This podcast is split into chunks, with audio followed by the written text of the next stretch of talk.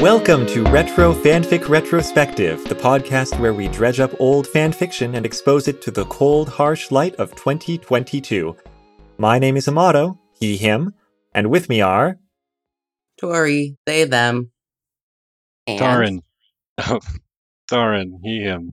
That was a test, Taran, and you failed. Sorry, I've been doing the and for guests lately, but I, I, uh, yeah, yeah, no. Yeah, no. My first failure. It's novel. Well, what I what I meant was you were supposed to say, "And I'm cute." Yeah, I, I Oh. considered it actually, but um, you know, gotta be honest on this podcast, you know. And I was trying to think of a, a take on my name that would sound like Yakko, Wakko, or Dot, and all I got was Taco. And I decided against it. I mean, I think Wakko would be happy to have you in the group. right. Yeah. So yeah, um, I feel like there's something else we could have done clever with names, but that's okay. We don't need to be clever, which is good because I only intermittently am. But we are talking about Animaniacs and some other stuff today. Thanks for joining us, Taran. You're welcome. I understand you rewatched some Animaniacs before this.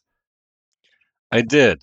Um, so I didn't watch a lot of it growing up, um, because I was so sheltered that I didn't get any of the pop culture references whatsoever. So it seemed like just a oh, yeah. random mishmash of non sequiturs to me for the longest time. Yeah. But I rewatched it in in preparation, a lot of it, and it is really good. To be fair, I was just thinking about this. So, Mr. Director is a take on the comedian Jerry Lewis from what, like the 40s or 50s? So, a lot of these references weren't something we would have understood as kids in the 90s anyway. Oh yeah. Yeah. like, I go back to it and I'm like, uh, yeah, the, well, particularly the fingerprints joke stands out because, like, even if you knew who Prince was, you weren't gonna get that reference as a child, I hope. Oh yeah, I had the same experience. Clearly, we're moving into talking about each of our experiences here. It's like I liked Animaniacs, but I did not understand half the jokes, Yeah. and you know, I just saw it intermittently and just had to accept that like here's some things that I guess are funny, and I mean it's clearly very clever, and I just have no idea what they're talking about. Yeah. The things I found relatable in the 90s, um, for like the slapstick or whatever, are my least favorite things now, um, which I guess makes sense. Uh, my most favorite thing will always be Chicken Boo, though. That's something you could have done. You could have just made some clucking noises at your name introduction, and we could have figured out that you were a giant chicken. And then you could have left this recording in shame. I'll start it over, you know. No, no. Now no one will know that Taran is a giant chicken. right. Keep it a secret. Turn off your camera. that Uh, the chicken boo lingered lingers for me as it was my favorite part then, and it actually is still my favorite. They're my favorite. Um, yeah. It's that type of humor where it's so stupid that when they just keep doing it, it's hilarious. Yeah, is there a name for that? Like, like you know you're being like kind of taken advantage of that you liked it once and like now they're like, "Oh, you'll like it again. We'll just do the exact same thing." And you should get bored with it. Right. Because you you know how it's going to go down basically every single time. Yeah, but like repetition, we've talked about this before, is a big part of humor. You repeat it, you know, a handful of times and you're like, okay, okay, okay. But then you keep repeating it after that point and it becomes funny again for some reason.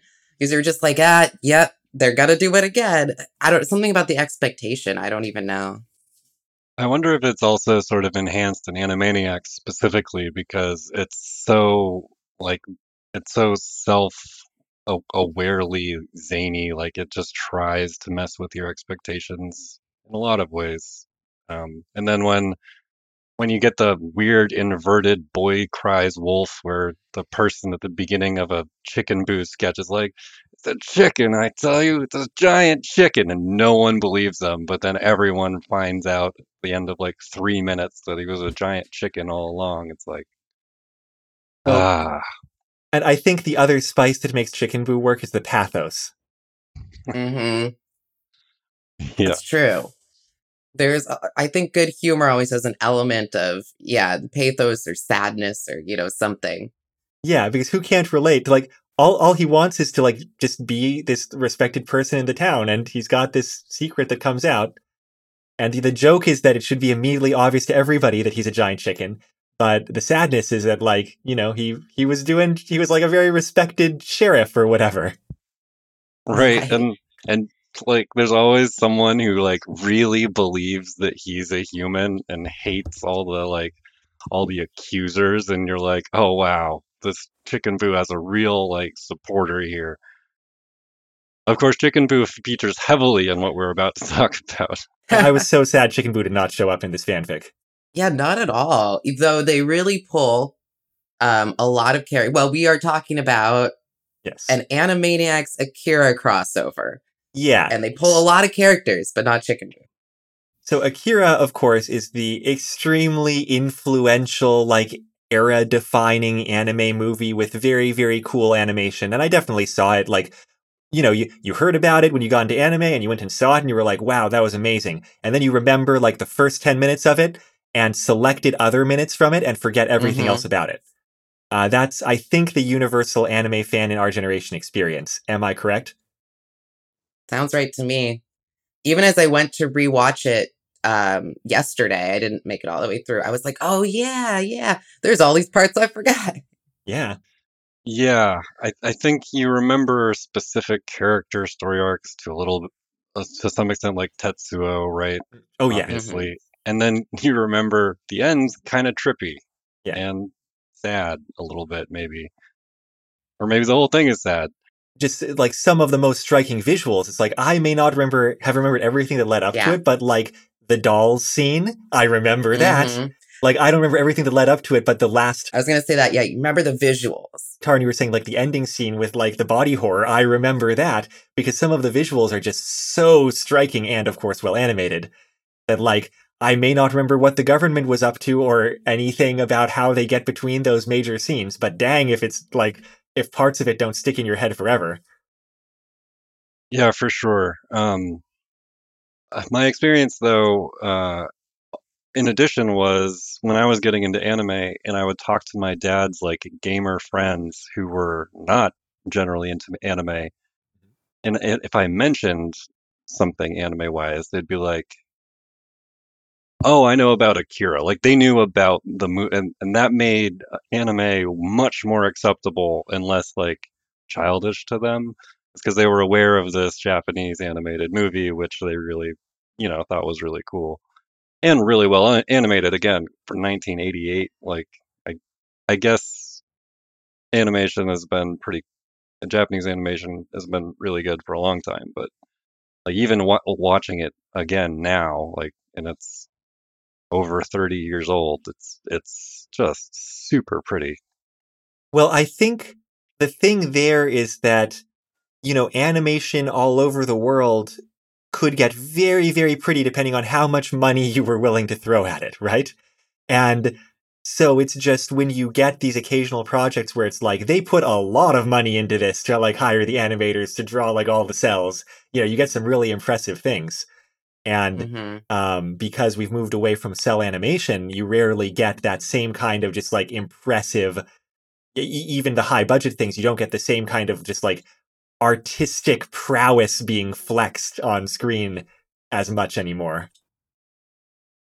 For sure. And not to be too much of a nerd about it, but yeah, we started introducing digital shortcuts to animation in the early 90s. And so Akira, you know, in- Japan it's a little bit different, but like one of my favorite movies animation wise of all time is 101 Dalmatians, made in the 60s. But you have to imagine all those artists drawing all of those dogs in those scenes just perfectly. I think that's what makes it so beautiful. Nowadays, we just use a digital shortcut. And and more and more that's been the case. And not that animation can't be pretty that way. It's just like some of those last tail end hand drawn things when they put in like you said Amato, the time, the effort, and the budget, mostly the budget to it, are so gorgeous. But you don't get those as often because before those digital shortcuts, it was it was just so much, you know? Yeah, I've seen 101 Dalmatians less recently than Lady and the Tramp, but watching Lady and the Tramp and like, you know, knowing what I know as an adult about the Disney studio and like how they did things, I, you know, I definitely had the mind blow moment where I was like, dang, some character animators watched a lot of videos of dogs moving Mhm. and like Yes, studied how yes. dogs move for a long time so they could execute this. And it's Which crazy. is great because when I was doing my comic about dogs, I studied 101 Dalmatians. It was like, like you know, I instead of studying, I mean, I also watched a lot of dogs moving, but I was like, instead of having to do all that work, I could like play and pause this movie where someone else had done that work, and it was awesome. Okay, that's totally off topic. I'm sorry. I mean, yeah, we're getting off topic. It's true. So, yeah, the fanfic, it's called, how do you pronounce it? Is it Akati? Is that what we're supposed to say? a Katie, A A Katie. Katie. right? Oh, it's a Of it's course it's a Katie. Jeez, I because going into it, I thought that somehow it was supposed to be Akira combined with Pinky, even though that doesn't make sense in the context of the story. And so in my head, I was just kind of confused about how I was supposed to be saying that, like up until the end. Of course, it's a Katie. Okay, so the fanfic's called a Katie, and I got it off of this list that I keep going back to by random internet person Hairu, which they wrote in 2009 called 20 Good Fanfics. And this has come up before. What a great introduction. Random internet person. I mean, I don't know anything about them. Like, you know, they did, they've written some Yeah. fanfics, random, you know, fanfic author. But, and of course, I love this list when we first got into this podcast because this person recommended stories that were old from a variety of genres, including stuff that I've never, I'd never heard of. So things like Dire Fates, which was the Oh My Goddess Hellblazer crossover, I had read. Things like, um, Sailor Moon 4200 is like on the top of my favorite fanfic lists at all, which is like, you know, which definitely got their chops in about like why I trusted their judgment. Secondary characters also we haven't done. And then we've also done off of this list Brainy's Glasses, which is the Smurfs fanfic, the Trollin trilogy, which is the um what do you call it? He-Man. Uh, He-Man and Master of the Universe one. Very Secret Diary by Arabella, which is the Chamber of Secrets one. Um, one or two others, I want to say. Um, we've done quite a few things off of this list. And at the very bottom of it is a Katie. And the thing is, in their description of this story, they really don't have like resounding praise. Did both of you read like their description there? yeah. It's kind of a mixed review on this rec list that this person was themselves setting up, which was interesting. Um, but just the fact that it is an Animaniacs Akira fusion was like, okay, we're going to read that at some point. Just like the CSI Charlie and the Chocolate Factory one, it's like, okay, we have to read that. I need to see what it's about. Yeah, and in the description, the first line is final or sentences. Finally, we come to this curiosity, and it's like, yeah, that that sums it up. Like, Yeah. it's an interesting idea. Mesh Animaniacs with like this super heralded, dark, like cyberpunk anime that is extremely well respected across the world. Well, here's the reason why it feels like it should be able to work. Is because Animaniacs often did parodies of very specific things, usually with a smaller subset of characters like the Rita and the Runt Les Miserables or the like Good Feathers um, uh, Fiddler on the Roof or the Good Feathers Godfather. Wait, no, they did, they do a, they had the God Pigeon, but like they didn't do a Godfather parody specifically. It's mostly Goodfellas. Well, well, it's mostly Goodfellas, but I know, but they did like some specific movie things. I remember Pigeon on the Roof. I feel like there was another one I'm trying to remember. Uh, did they do like a West Side Story? I don't know. Um, this is like in Animaniacs' wheelhouse, more or less. But what I was expecting was an Animaniac style parody of Akira. And what I got was Akira recast with the Animaniacs characters, which is a very different thing. Yes. It even so deep in that it's in universe for Animaniacs. Like, and we'll get to that, but it still has all of like the jokes all over the place. Because what else are you gonna do with these characters? It it feels tonally Animaniacs, but tells the story of Akira basically. Yeah. Um, I expected something much, much more Animaniacs. I thought it would be like 80% anim- anim- Animaniacs, 20% Akira, and it was the opposite. it was hmm Animaniacs characters shoehorned into Akira with like like two exceptions.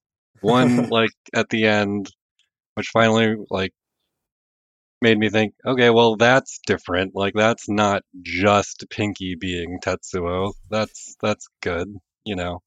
Um, but otherwise, it was like a, a little bit more jokey, but still in parts like exactly as dark as Akira, which is kind of strange. Yeah. You're right. I said it was tonally Animaniacs. What I mean by that is that everyone's still making jokes all the way through. But if you look at the bare bones of the plot, there's actually a lot of pathos. It's but even when things are dramatic, you know, and people are crying, um, it's still somehow a bit of a joke. It's just yeah, you can't ignore the fact that this is really very serious stuff that is happening. Well, let's jump into the specifics. There's a few more details I need to give. It was written by Michael K. Nalin, who was the person who ran one of the big MSTings websites back in the day, uh, website number nine.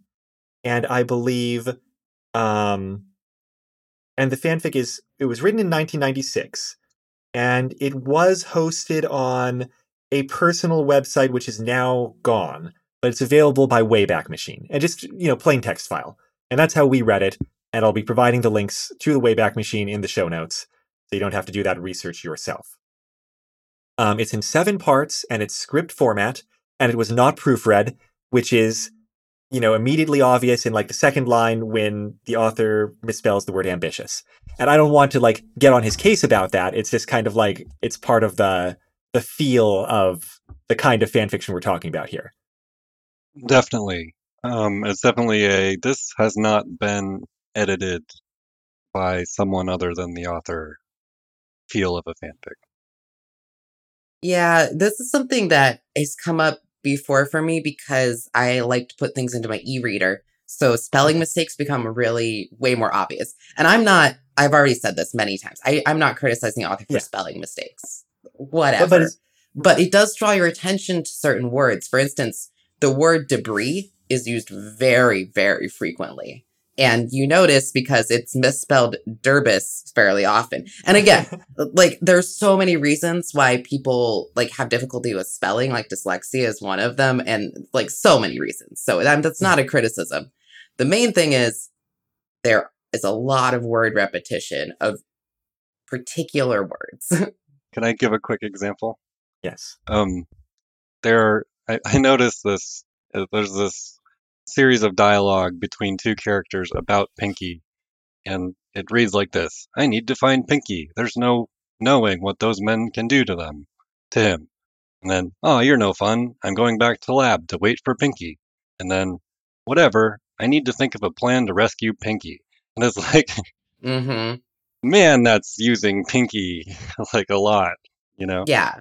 They could have used an editor. That's the main thing. Just just a, a proof pass, you know. Right. And, and so this is definitely the feel of a fanfic that someone thought would be a funny idea, hammered out, and put online, which is clearly exactly what happened. And as always, just the fact that someone had an idea, executed it, and put it online, I feel like is more than I probably would have done. So, like, we cannot be too hard on the person. And it, it's Um, exactly what I did. So, you know, When you were a Mhm. fanfic author, yeah. yeah. Yeah. Well, and, and you know, this is uh yeah, very complete work and actually really amusing.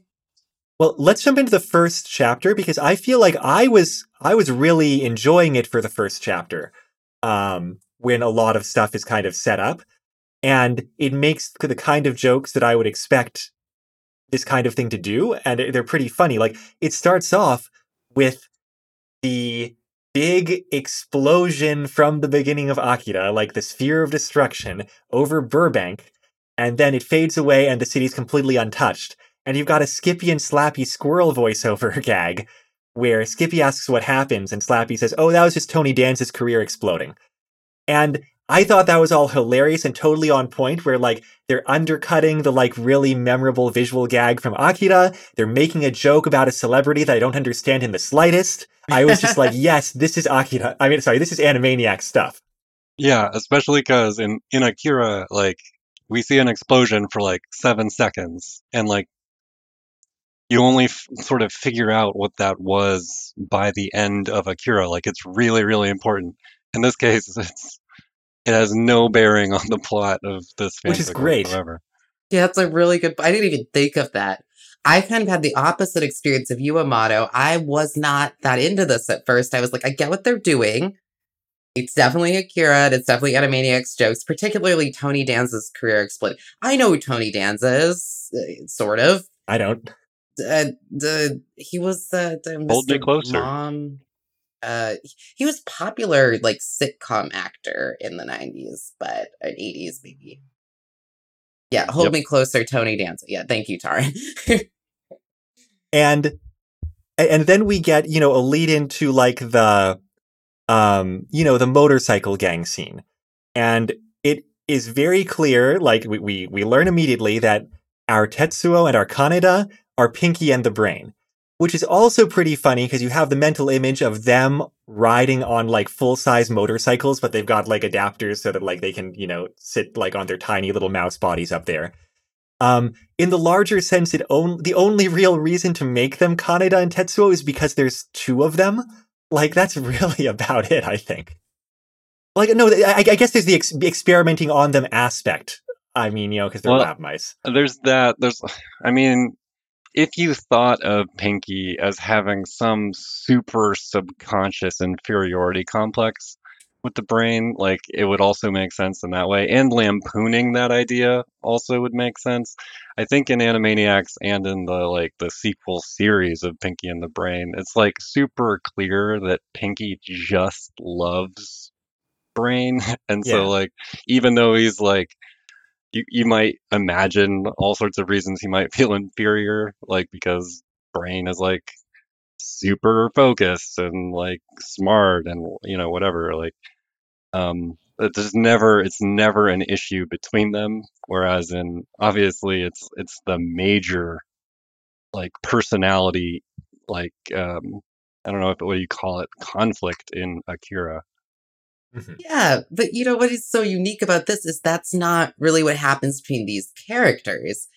Instead, it's a lot more about their friendship. And I find that really interesting because, you know, to keep them in character, Pinky, yeah, never feels that. He just sort of gets um experimented on and for some reason apparently he has an IQ. He just has no high IQ. I mean, he has no focus whatsoever. So unlocking his potential, you know, it means that he can do a lot. And that's kind of the focus because I think we said Pinky is the Tetsuo and Brain is the Kaneda in this situation. Um, but it's way more like cute and wholesome in a way because it's about how much Brain wants to rescue Pinky, and it's very sweet. Yeah, it's it's not out of character. I feel like if Pinky was in danger, Brain would go try to save him. But it's weird that that's like his his main thing for like most of this Mhm. fairly lengthy fanfic. And like he doesn't even have a tsundere thing going on very much at all. Like he's not even like, oh, I don't I don't need Pinky. Pinky was holding me back anyway or whatever. Like he's just like, no, no, Pinky.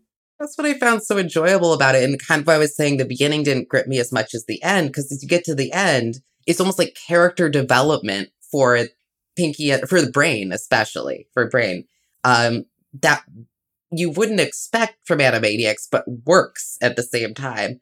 Because he even has a, what's amusing is later on, he has to like sort of choke it back. He's like, I have to stop Pinky from taking over the world. And he like can't stand to say it, you know, but he does anyway. Quick aside, is it brain or the brain? I think question. officially it's the brain, but Pinky calls him Brain, right? He calls himself the brain in this fanfic, and I just wasn't sure how to feel about it. Hmm. Yeah, and the fanfic is script format and it has brain, uh, but that could just be shorthand. Hmm. I think everyone else is calls well, actually Pinky's the only one who calls him brain because um what's her name? The lady mouse. Billy, Billy. calls him Eggy. So Um, yeah. Uh, back to chapter one, though. It actually starts out where we think that brain or the brain is going to, like, the way that they're going to spoof the movie is the brain's going to set up an elaborate like film production of a movie like Akira. And so that's what I thought the rest of the fanfic was going to be. And then it immediately is not that. Yeah, I mean, that's the stated plan to take over the world here. We get some good Pinky and the Brain dialogue where, like, they're kind of playing the role of, you know, bikers, except they're still Pinky and the Brain. So, like, their initial dialogue is, you know, riding on their big motorcycles. Pinky, the, the note is really enjoying himself. Ha ha ha ha, Narf, this is fun, Brain. Concentrate on the road, Pinky. The last thing we want tonight is to be pulled over by the man. The man? Which man is that? Not the man, the man. The cops, the fuzz, the boys in blue, to speak figuratively. The police! Well, if you meant to say the police, why didn't you say the police? Pinky, we are in a neo society environment, complete with all the elements of a techno alternative popular culture. Slang is all the rage here. And so that's kind of fun to see Brain trying to play a role and still like in a brain way, and it kind of falls by the wayside later on. And also, then he explains that, right, because post apocalyptic violent biker stuff is popular, they're going to make a movie of that sort that implants a subliminal message in it that causes everyone who watches it to become crazy, and the world will fall into violence, and he will, you know, rise up and, um, and offer the cure in exchange for world domination. Right. But that didn't happen. Not right? in the slightest. It falls apart immediately. Like, they forget about that immediately.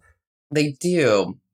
That's really interesting. I didn't even think about that. It, it's sort of yeah, it really changes its goal as a, especially because what starts to happen, you know, is they start to make it even more in universe. Like you know, um, well, maybe we'll just wait till we get to the end and we get the info dump from Dot before we go there. Well, the the other we're going to be skipping over a lot of the middle, I think, but like just talking about the setup. There's other casting decisions in the first chapter that I was like, oh yeah, that's that's cute, like that works. Like the rival biker gang is in fact a gang of Animaniacs fans led by Elvira, which is weird because she is part of Animaniacs, but she's also but no wait, she's not part of Animaniacs. She's She's What? in a Um, spin-off called Pinky Elvira oh dang right, that's right. the Brain. But she's originally Tiny Toons, right? Wait, I thought Right. it was Elmyra. Is that Yeah, it? Elmyra. yeah, it's Elmyra or is it Elvira? Elvira? That's Elmyra. no, it's but- because she's based on Oh, and Elmer. Elmer Fudd. Right, right. Okay, but so El- it's Elmyra Oh, leading a gang in- of fans. I see. which I guess is fair because she's not technically part of Animaniacs, who are like chasing down, you know, Pinky and the Brain trying to get autographs, which I thought was really funny because they play it with like the same amount of seriousness as like rival biker gang that wants to maim or kill us. And like, you know, when one of them's backed into a corner, it's like, um, you know, it's like sign my autograph, you know, Pink the Brain or Pinky or whoever it is, and they're like, no, go away, get away from me. And I thought that was a fun gag. It Um, was, yeah. and also we're introduced to our first of you know like the blue like psychic kids which is wakko being led by dr Scratchansniff and hello nurse and i thought that was also kind of fun because it plays into those times when dr Scratchansniff is kind of trying to be a parental figure and like trying to keep him focused on something which i always kind of liked and also it also ties into this idea that the the Warner siblings are like locked in a tower and not let out of it. And in this case, you know, the people are trying to bust them out like they do the psychic kids in the movie Akira. I yeah, I agree. I, I like the use of Hello Nurse. Is that is that the nurse's name? Is it, It- Hello Nurse? I was gonna ask that. Is that something the author invented? Because No, her name is Hello Nurse. Okay. Oh, okay. Because I always thought it was just the joke where they go, "Hello, nurse." Anyway, Yeah. It was, but but then that's also I think in the end her name as a character in the series. Yeah, they they adjusted, adapted to the rep- repetition. I mean, it's funny. And and Dr. Scratchansniff was a a good choice. And I thought I agreed that like I thought the Warner siblings were a good choice. Um but I had a, I have a problem with how they how they went about the Warner siblings in this Oh fanfic. yeah. Once we start getting to execution, I'm much less happy with the fanfic. But Yeah. hmm um What I do think is funny is is what happens in this scene, which is instead of um, gosh, I forget that if they even give the kid's name and Ak- names in Akira, but yeah, instead of you know the little boy letting loose his psychic power, uh, Wakko just has like a giant burp. uh, which shatters the windows, right? Yeah. And so that made me think that the nature of this power, this Akedi power that is clearly going to be relevant in this story because it's based on Akira, I thought it was going to be something more tune related. And it turns out it's the same psychic powers as Akira. It's like, oh, about giving people mind bullets, you know? And and that's just the thing is that by the time you reach the end of this chapter, and especially when you get into the next one, it becomes clear that they are going to do every scene from the movie Akira. Every single scene in the same structure. And reading the first chapter, I thought it was because these were the big iconic things, like at the beginning of the movie that everyone remembers. That, like, of course we've got to do the explosion. Of course we've got to do the biker gang chase. Of course we've got to do this next thing. But I thought there was going to be some kind of editorial discretion of cutting some stuff. And there just isn't any. Of course there isn't. Amato, you said this earlier that they wrote it and they cranked it out and they just they put it out there. And I think that's a good reason why at first, yeah, it's Wakko's burp. They they let that go. It turns into the same it's still psychic power. It's not like something, you know, they, they didn't get as creative with it. I think because they were just kind of rushing through, it becomes more and more Akira and less and less Animaniacs. Yeah, it does. Um, but for me, there was such a lost opportunity. Like for one thing, they're they're blue-faced kids, right? And it's because they're being basically like poisoned or inhibited or whatever, just like in Akira with the kids in, in that. Um, but like there are so many like Animaniacs is all about making gags out of literally everything. And there's all sorts of reasons the Warner siblings might be blue in the face, right? That don't have anything to do with being poisoned. Moreover, the whole the whole like Animaniacs series, the Warner siblings are like like let's be honest, they are karmic trickster gods. Like that's their Right. role, and everyone they interact with, or is the focus of their attention, kind of reacts to them like they're a scourge. like nobody wants mm-hmm. to have their attention. So you would think that would be enough, right? Like That could Like- be the power, right? That could it power- could be the yeah, Bugs Bunny power, right? It could be like this trickster power that everyone's afraid of. Sure. Yeah, exactly. Like, and and in Animaniacs, like there are various other toons who also have this power. Like Slappy has like the squirrel has basically can do whatever the heck she wants Right. um, with toon magic or whatever um, to to get her to get her way to punish someone for doing something untoward. And you would think that would just be what Pinky would get like the ability to do. Like that's what I would have been more interested in. Instead, like eventually he goes like loses control of this super destructive force exactly like Tetsuo, which just is just a strange choice in my opinion. But I guess also like the most normal way to adapt or the, like the laziest way to anyway, no, not criticizing right now, but Well, I mean, we can criticize along the way. We don't have to save it for the end. I like Yeah. to save it for one gut punch, you know? Store your power, as it were. Yeah. Let it out in one big burp. And so, yeah, because of this casting, because of this faithfulness, I think the two main issues are one, that it takes longer than it, the fanfic's longer than it should have been. Like, it should have gotten more in there with the gags and gotten out.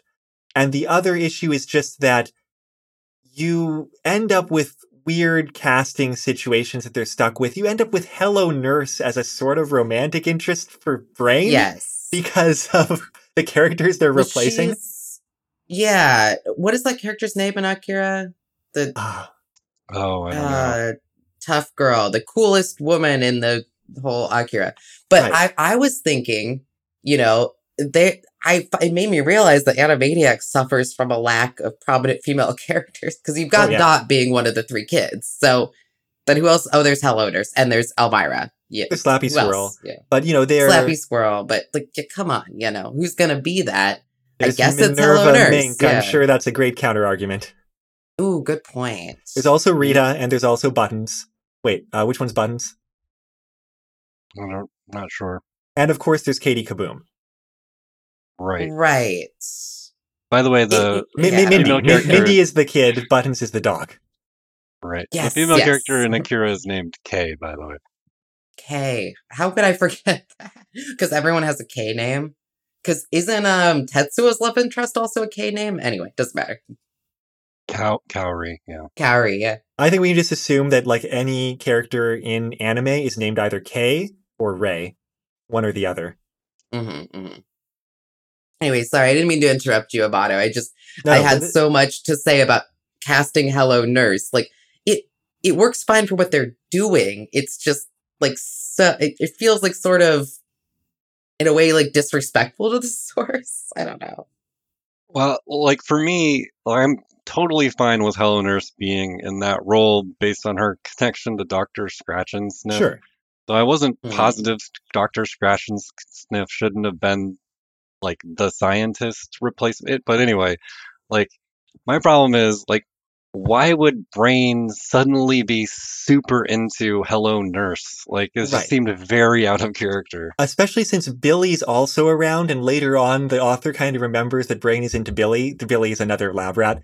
But right, I mean, no, casting Hello Nurse as K in, in the K role works fine, like you said, with the Scratchansniff connection. But then you obviously, as a writer, you jettison any kind of romantic like dialogue or romantic like ish interest dialogue between her and Brain, or you make a gag out of it once and then never speak of it again. And neither of those things happen. It's just kind of played straight and then forgotten about. It's true. And I will say that in the very least, Hello Nurse gets to do some cool things in this, which is better for Hello Nurse, you know, Right. being uh we could talk all day about the problems with that character, you know, in the source, but that's better for Hello Nurse as a character. And they don't forget about her general disposition. She's still in character. She just gets to do cooler things.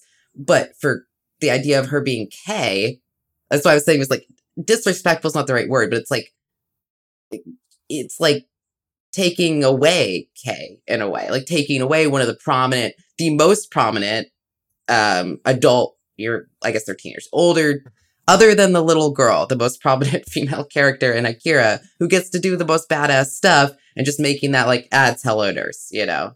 She doesn't get to make a lot of decisions on her own. Brain has to tell her what to do all the time. Like, blah.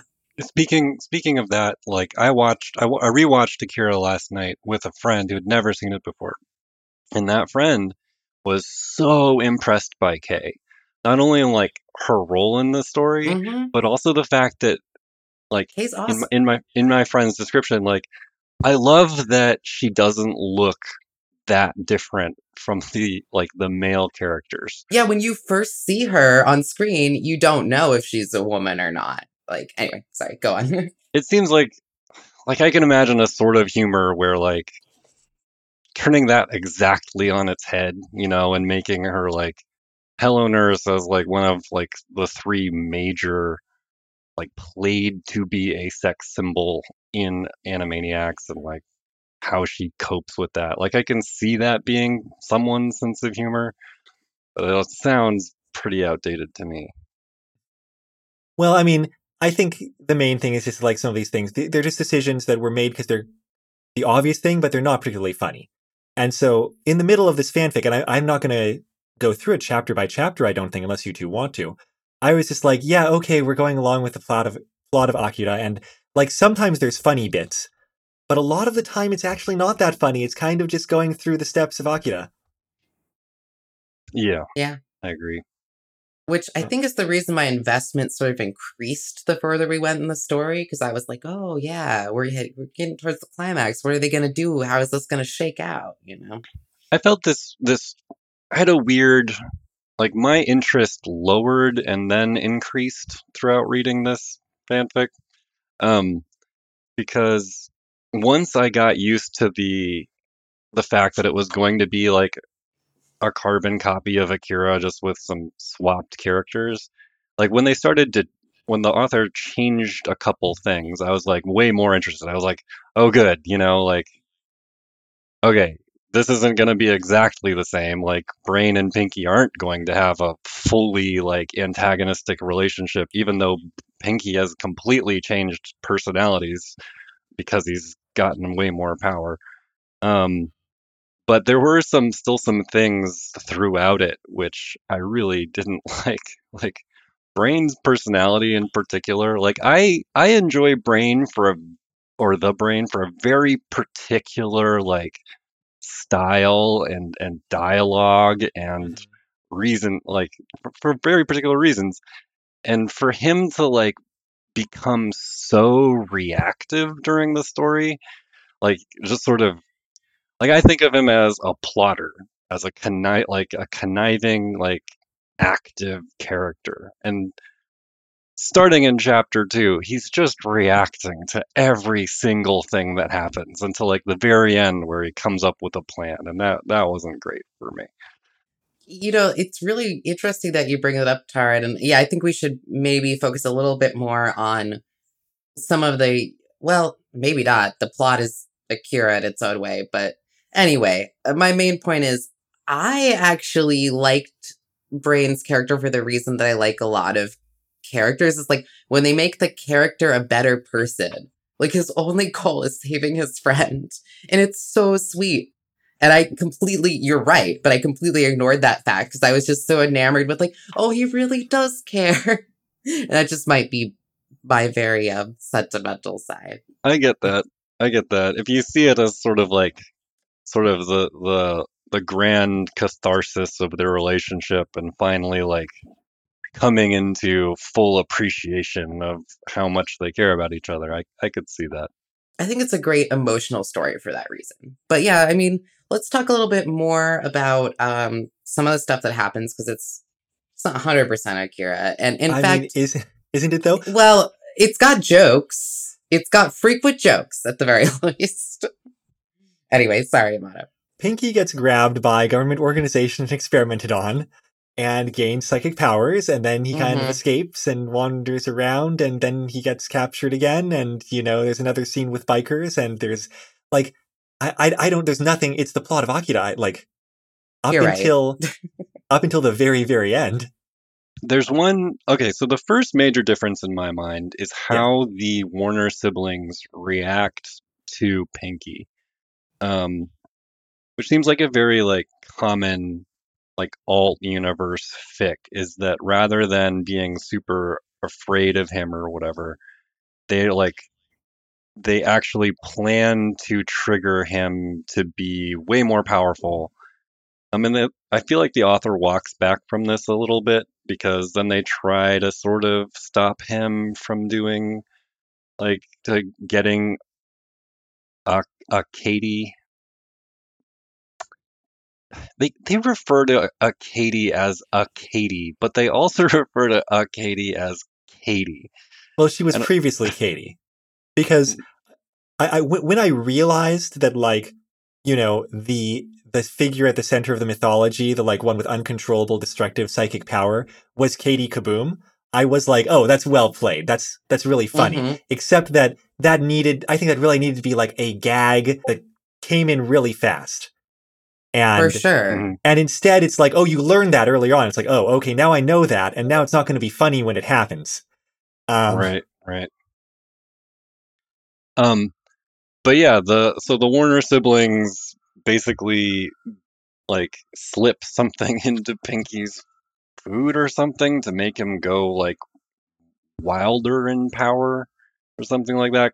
And it's it's unclear exactly what they're trying to achieve. But I think that does happen, right? Yeah, yeah, they do. And I think Mhm. the Warners in general are fairly fun and proactive and get good jokes when they're on screen.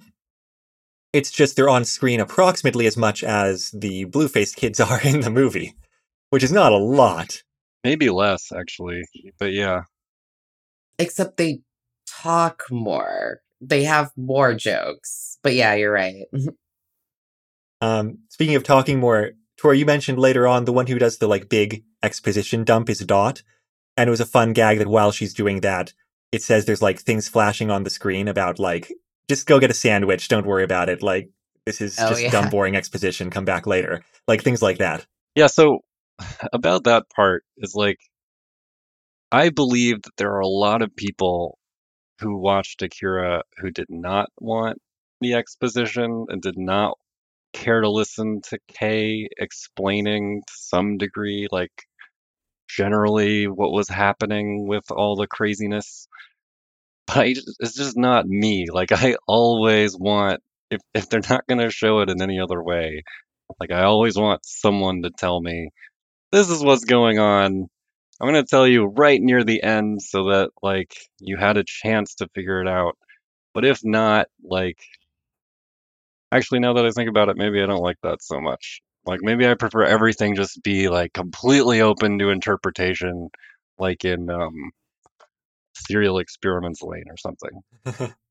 Yeah, I mean, I agree with you in the sense that because, like I said, I think so much of of that movie is about the visuals that like it's it's okay for the plot to be kind of interpretive or unclear because I feel like I would have taken away the same takeaways regardless whether or not there was an exposition dump. I guess I can't really imagine being someone who, if being offered exposition, would like walk away. I guess that's what it would be hard for me. Like, it's like, oh, I don't actually care like why this is happening to Tetsuo at all, or any of the other children that have been the main part of the story. You know, Makes me think of the Evangelion fan experience where like, you know, you watched through it and then it's like, oh, there's these like secret books that were distributed in the Japanese movie releases that give all this background and like you read that background and you're like, okay. Um that that's fine, I guess. yeah, this seemed unnecessary for what I was interested in, but It's like, okay, so wait, what does that have to do with the Kabbalah again? And it's like, it doesn't. But aliens. right.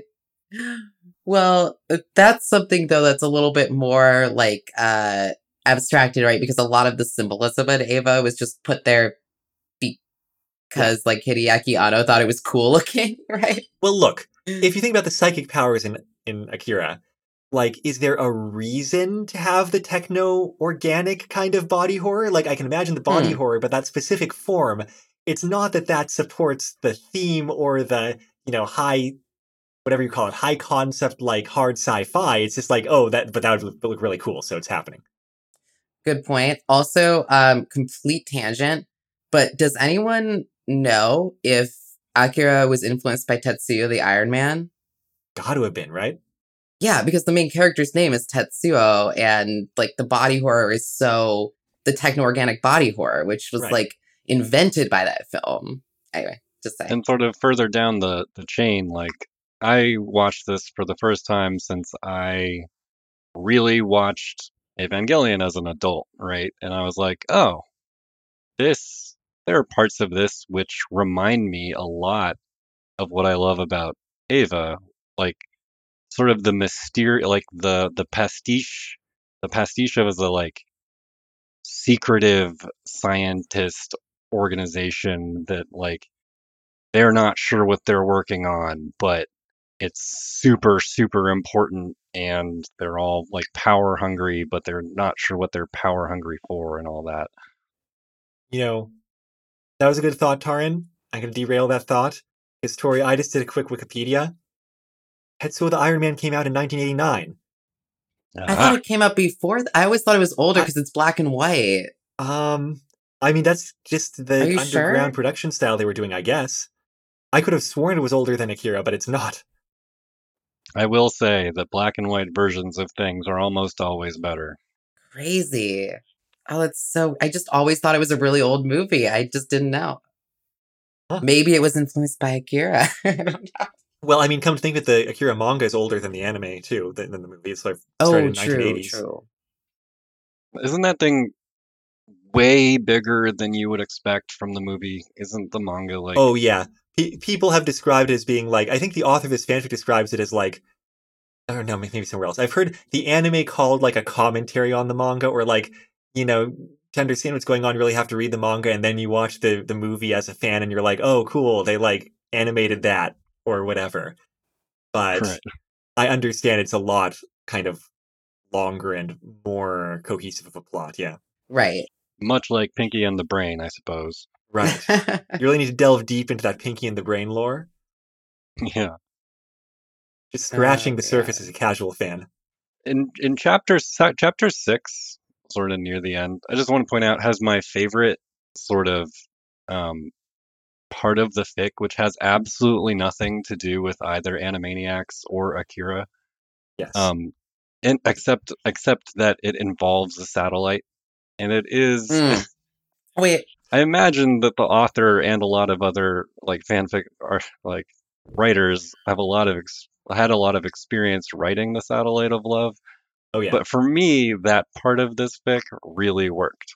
oh yeah, Oh yeah. So what happens is that when they're calling down a orbital laser strike from a satellite, the government has to call up to the satellite of love to do it. And suddenly we have Tom, Mike, and uh and Crow like guesting in this scene where like Crow is very excited getting to operate this huge laser that they have attached to the satellite that like they never use, but the government's asking them to use it to like, you know, shoot Earth there. it made so much more sense to me when you mentioned that this author had done MSTings. Because yeah, now we have a MST3K cameo. But how that shakes out is that Crow and Pinky are email buddies. So Pinky's able to convince Crow to shoot the laser um, where he wants it to go, which I forget is where. Yeah, it was very clever that that's accomplished by by like a relationship between Pinky and Crow rather than by psychic powers. I, That was very clever, Tar, and that was the kind of thing they needed more of. And you know, I thought the Crow characterization of just being very excited to get a, getting to fire a laser and not really caring where was fairly on point. Except, you know, except in the sense that it plays into the, like the big laser explosion psychic action stuff that's going on in this fanfic that really does not fit either Animaniacs or MST3K. That's true. That's definitely true. Um, but in in that same chapter, there's also like Tori mentioned earlier, Brain wanting to take over the world instead of Pinky. Like that. That's all. Oh, wait, uh, other too. way around, right? Pinky, who is now all powerful. Well, they take over the both they this- both want to, and oh, Brain right. Brain's like, I'm the one who's going to take over the world, which also conflicts slightly with everything else Pinky or Brain says in this in this in the latter two thirds of this fanfic, because he's just so worried about Pinky or yeah Pinky all the time. to clarify, I think what's kind of funny is that it's not even that Pinky necessarily wants to take over the world. He's just like consumed by this power. He doesn't even necessarily know how to direct it a lot of the time. But the main joke is that Brain, understanding that Pinky is going to take over the world, has a really hard time going, oh, but I have to stop it from taking over the world? That's not what I do. Or Pinky's gonna take over the world? That's what I do. Like, that's the main joke. And I think it's a bit funny. It's also, you know, because he struggles with it, but it's also a little bit like, yeah, it's, I don't know. I forgot what I was gonna say. I, I mean, and and that like making fun of Pinky's heel turn, right? Like that's what I wanted, and it did. That, that's also what made the Satellite of Love. Like we already mentioned, like Pinky and Crow have this email relationship or whatever, and so the fact that Pinky just seems to be randomly controlled by this power into wanting to take over the world, but then suddenly we cut away to like, oh, the reason that this satellite is doing the same thing it does in Akira, which is blow things up, is is has nothing to do with Pinky like Pinky's crazedness, right? It's just or you know, tangentially. Is I, I like that a lot. And um yeah, we get we get odd, you know, emotional moments at the end too. Like we get flashback to Pinky and the Brain meeting and Katie Kaboom as a child. Like um Right. hmm I mean it's I, I feel like the tone tonally it's a little bit scattershot. Well, this is after we get our exposition dump from Dot, which right, right. I will say there is a funny part about that, which is she hands, you know, in the chaos of things early on, she hands Brain an IOU for it's like an exposition, you know, info dump IOU, and she follows through. And it's the scene we're talking about where you know the subtitles are like, "Go get yourself a sandwich." I can't believe this is still going on, um, and it's not a bad explanation. It's just like how do I put it? It's like um yeah. It's the interesting part of this is that now it's very in universe for Animaniacs. Like this is happening decades later. And Yakko, Wakko, and Dot have been locked in the tower, like assuming like after the end of the Animaniacs show. And all of this has happened in the Animaniacs world to them because they're trying to exploit the power of toons, you know, quote unquote. So these experiments started ha- happening. So, like, if you take the Animaniacs world and extrapolate it a few decades later, now we're in the Akira plot. So instead of it being like a sketch, right, where everybody's just playing a role, this is like real for their worlds, which is hard to explain, but You know, that's how it's presented. Right? Like as opposed to Yeah. like the actual Animaniacs movie, which was what was it, Wakko's Wish, um, mhm. and that was absolutely. And I I don't think that was theatrical, but like you know, the, whatever. It was a longer thing, whatever. And that was absolutely just like, oh, we're casting the characters in these roles, and they kind of have similar, you know, issues or or goals, but it's just in a new world or whatever. And you're right. This is not that. It's supposed to be like after the Animaniacs show ended, which is also weird because then I guess like Pinky and the Brain have just been doing their thing for a couple decades. I, I mean, I guess that's not that weird. Um, A little weird. a little weird, maybe. yeah, it I mean, the fanfic also indicates that Pinky and the Brain might be connected to Three Mile Island, which indicates they're older than I thought they were too. So maybe.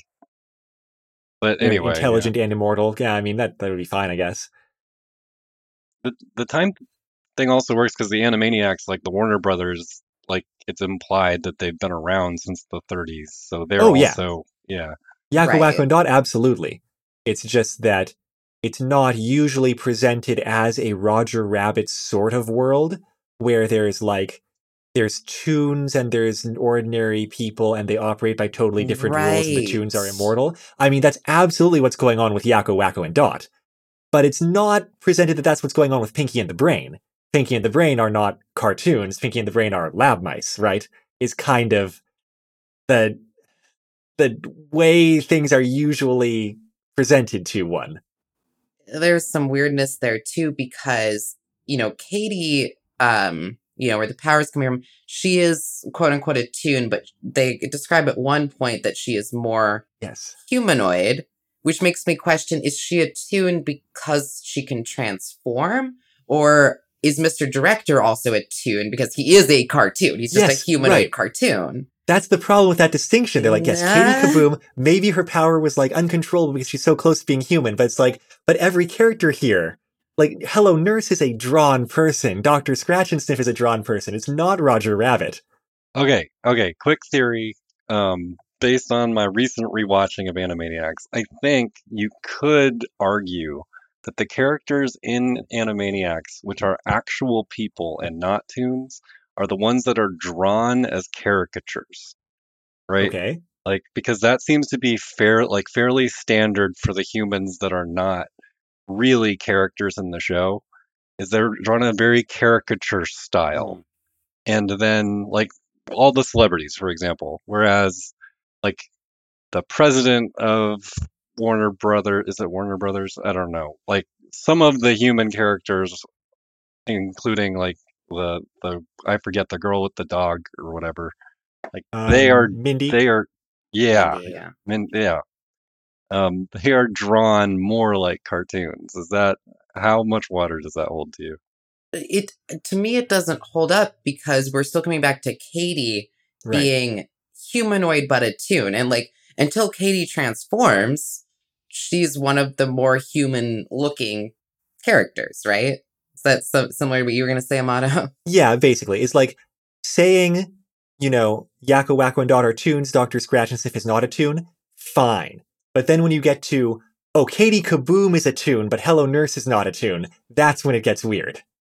Yeah. Yeah. Well, and also, you know, like the, the squirrels and dogs and everybody else, like, and the mice, even, Sure. you know, like, it's, yeah, uh, it's, I don't know. But but I do want to stress that just you know, despite all the setup that's necessary, despite the execution not being great, just the payoff of having Katie Kaboom reconstituted, surrounded by anime power waves, getting ready to destroy the city, you know, in an Akira context, saying, I'm allowed to be irrational, I'm a teenager, it is fundamentally pretty funny.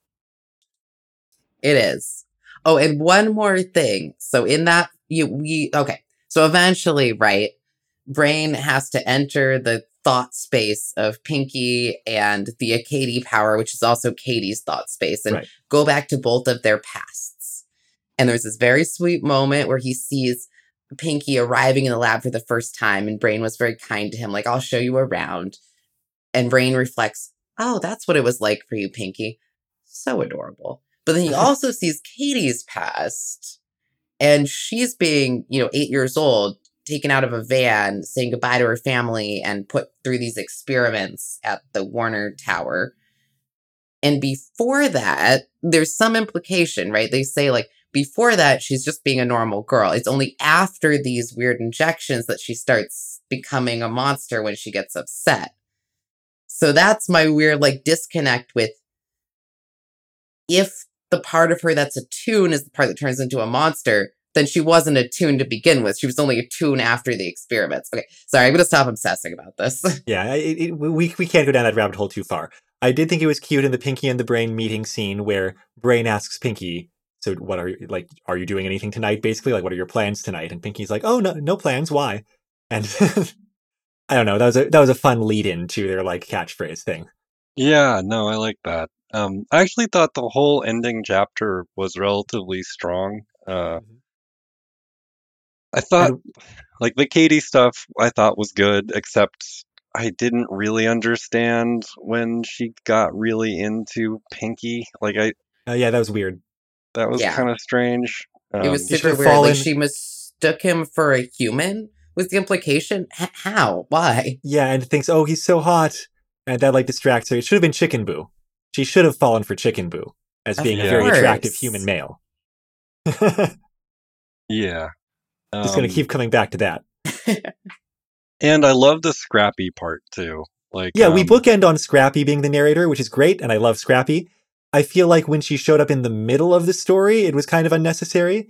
But being there at the beginning, at, at the end, and the callback to how like she, you know, she only got cast for the tiny narration part of the beginning and was upset at her agent, and then at the end, she's basically like, you know, tied up the director in order to get back into the, you know, into the script again and make another appearance and gets to close on. And that's comedy. And like I thought it, it was good. and she and she saves everybody, right? Because like they're like, "Oh no, what do we do?" And then she just Oh, yeah. sort of like turns off, like unplugs Oh, that was the great. special effects. So, yeah, she un- then- uh, which is of course like it's plugged in like the huge sphere of like psychic destruction is plugged into a little outlet with a three prong adapter and she goes in and unplugs it and yes that's how problems should be solved both by slappy squirrel in general and uh i mean slappy squirrel specifically and by people in general Mhm. yeah, I- uh, I love Deus Ex. Like I generally hate Deus Ex Machina, but in Animaniacs in particular, as or as like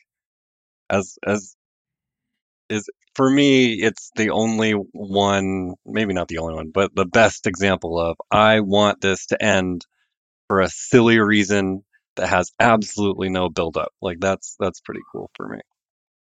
I think that is what's sort of charming about Animaniacs is we've talked about how humor is mostly subverting expectations. Well, Animaniacs uh doubles down on it, backs up and reverses it. It's like if you're you're expecting to watch something that's funny, so you expect to subvert expectations. But when the expectations are done exactly as you you know you know the trope would be, it's funny because you don't expect that in this sort of humor, if that makes sense. all right. And i think we're at the end of the fanfic. I think we can do our closing thoughts. And we usually end on complaints.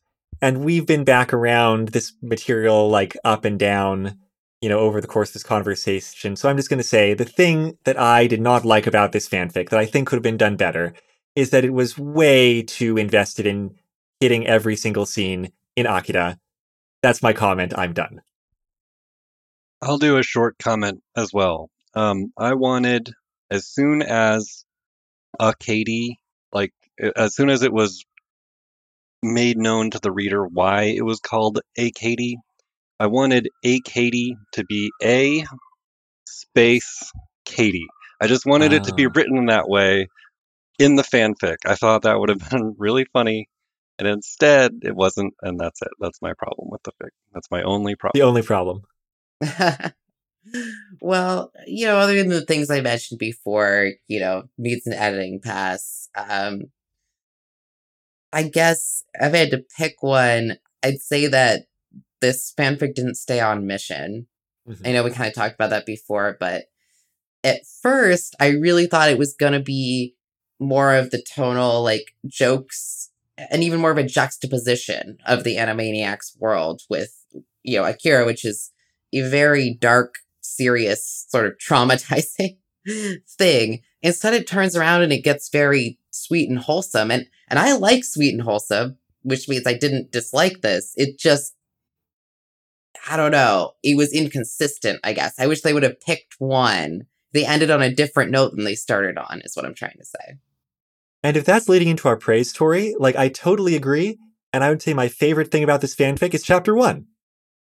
I thought like it it had a pretty good balance. I mean, you know, it, it probably could have been edited down a little bit more still, but like it had a good balance of taking things from Akira and like warping them into weird, like less violent, more animaniacs y gags things. And I really enjoyed it. And it's only later on when we got like you know, Pinky walking through a building getting shot by like, you know, military with lasers. And I was like, this this is just Akira. Uh, but chapter one, I, I really enjoyed, and I wish he could have like kept more in that zone. Yeah, I also, um, speaking of chapter one, I felt like a lot of the slapstick writing was really on point. Like I could really visualize in in a very anime Animaniacs fashion, like what what the ga- visual gags were. Um, and then Mhm. they, you know, the author went on, like drew away from that and went more towards just straight Akira. But I like that as well. Um, another thing I liked, I was dubious uh, when I realized that uh, Pinky and the Brain would stand in for Tetsu and Kaneda because I, I just didn't I didn't see their relationship. I saw it as like the opposite of that relationship.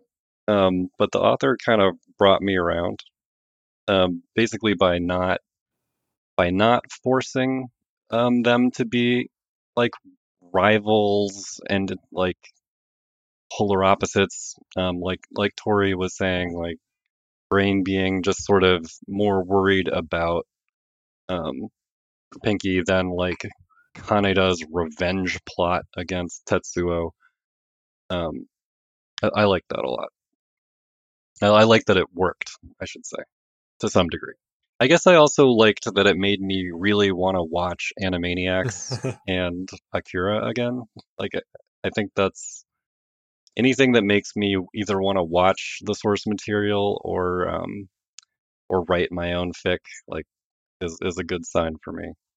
Yeah, you know, that's a really good way to put it. It's like they did have enough of both sources that, like, mostly was the plot of Akira, whereas more like the jokes and sort of characters and tone of Animaniacs. But it was all, you know, they they they remembered the plot, which is more than we can say for ourselves most of the time, right?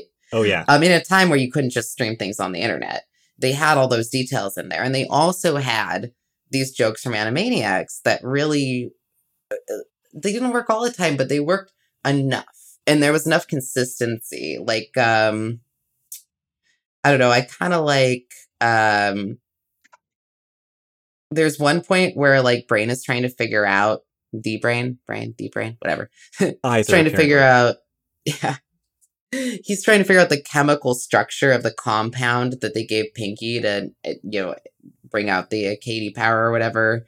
Um and hello nurse is like huh you can do that without lab equipment? And it goes brain without a pause a unique ability of mine. And it's just like nobody can do that and they're calling attention to it. But it's just that sort of like one off and those happen all the time and they're all over the place. Like even though even though i don't normally find like uh burping funny the Wakko burp because it is Wakko and he burps and it's representing this telekinetic power is funny to me it's like they they did a lot of work to unify these sorts of disparate things that was Yeah. fun Yeah, for sure. And and your point about the era, like it's hard for me to keep in mind that probably like for people who didn't have ready access to Akira or whatever, like one of the benefits of reading a fic like this is like even if it's shot for shot, like you're you it helps you remember the actual movie or whatever. And I guess there's value Mhm. there's value in that even if it, you know, maybe distorts your memory of the source material.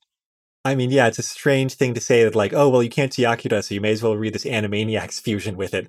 But it, it definitely did happen with me that, like, I remembered, you know, very specific things from the movie, like I said, before Yeah, reading this. And yeah. as I was reading it, I was like, oh, yeah, that happens, and then this happens, and then that happens. And, like, it's all coming back to me.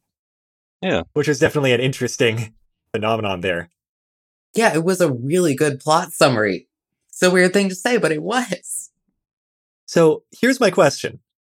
We got this off of a rec list. Would you recommend this fanfic? Uh nope. To certain people. To No? You, sorry, did you say no? I said no. Hmm. yeah. I don't know. I think I'm I think I'm with you. It's like I I think there's just other things one could be reading. Sorry, How- how- sorry, How author. about, how about this? I would recommend this to someone like a reader in 1996.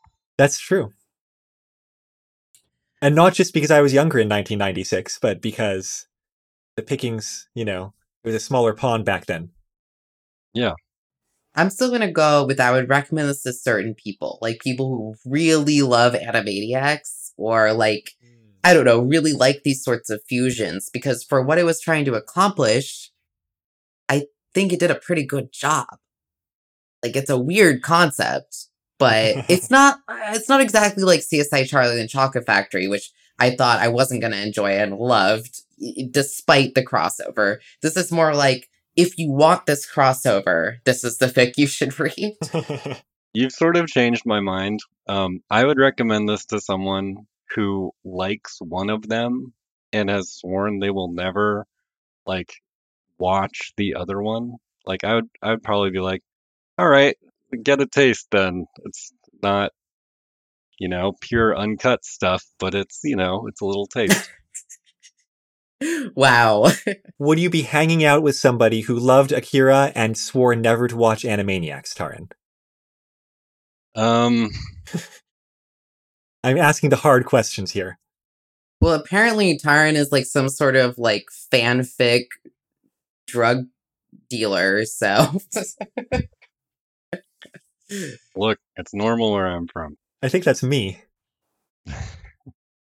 Yeah, Amato was my, you know, higher up. what does that make me? I don't have an answer to your question, Amato. All right. Well, you can come back with that. That can be your next homework. Thanks for joining us, as always, for, you know, these weird, weird assignments that I give our guests in general and you, Taran, in particular, when coming on this show. I think we're going to wrap it up there. Um, this was episode 134 of Retro Fanfic Retrospective, a Katie by. I mean, hey, either of you have that up? What's the author of this fanfic? Michael K. Nalen? Thank you. Th- and now I have it too. Michael Nalin, uh, released in 1996, somewhere on the internet, and available still through the magic of the Wayback Machine, which I'll provide links for on the show notes. The intro song to the podcast is The Weekly Fair off of the album Poupi's Incredible Adventure by Komiku. The outro song is Run Against the Universe from the same album. You can find that album and other works by Komiku at loyaltyfreakmusic.com. Our podcast is edited by Della Davis, who is apparently ever acquiring more and better filters to make our voices come through loud and clear so you can hear us talk about old fanfiction. Uh, speaking of which, if you want to hear more of that, you can find our website at retrofanficretrospective.podbean.com or bit.ly slash retrofanfic. And if you've got questions, comments, or thoughts about the episode, you can contact us on Twitter at retrofanfic, Facebook at retrofanfic, send us an email at retrofanficretrospective at gmail.com, or leave a comment or review on your podcast service. I'm Amato. I'm Tori. Inky and the Brainy. I'm Taran. We're just three Earth life forms trying to be nice to each other. Until next time, take care. Should we do a wheel of morality too? Oh yeah. Don't actually have a wheel or a lesson or a gag in mind, so maybe we'll skip it. Gold, gold content there.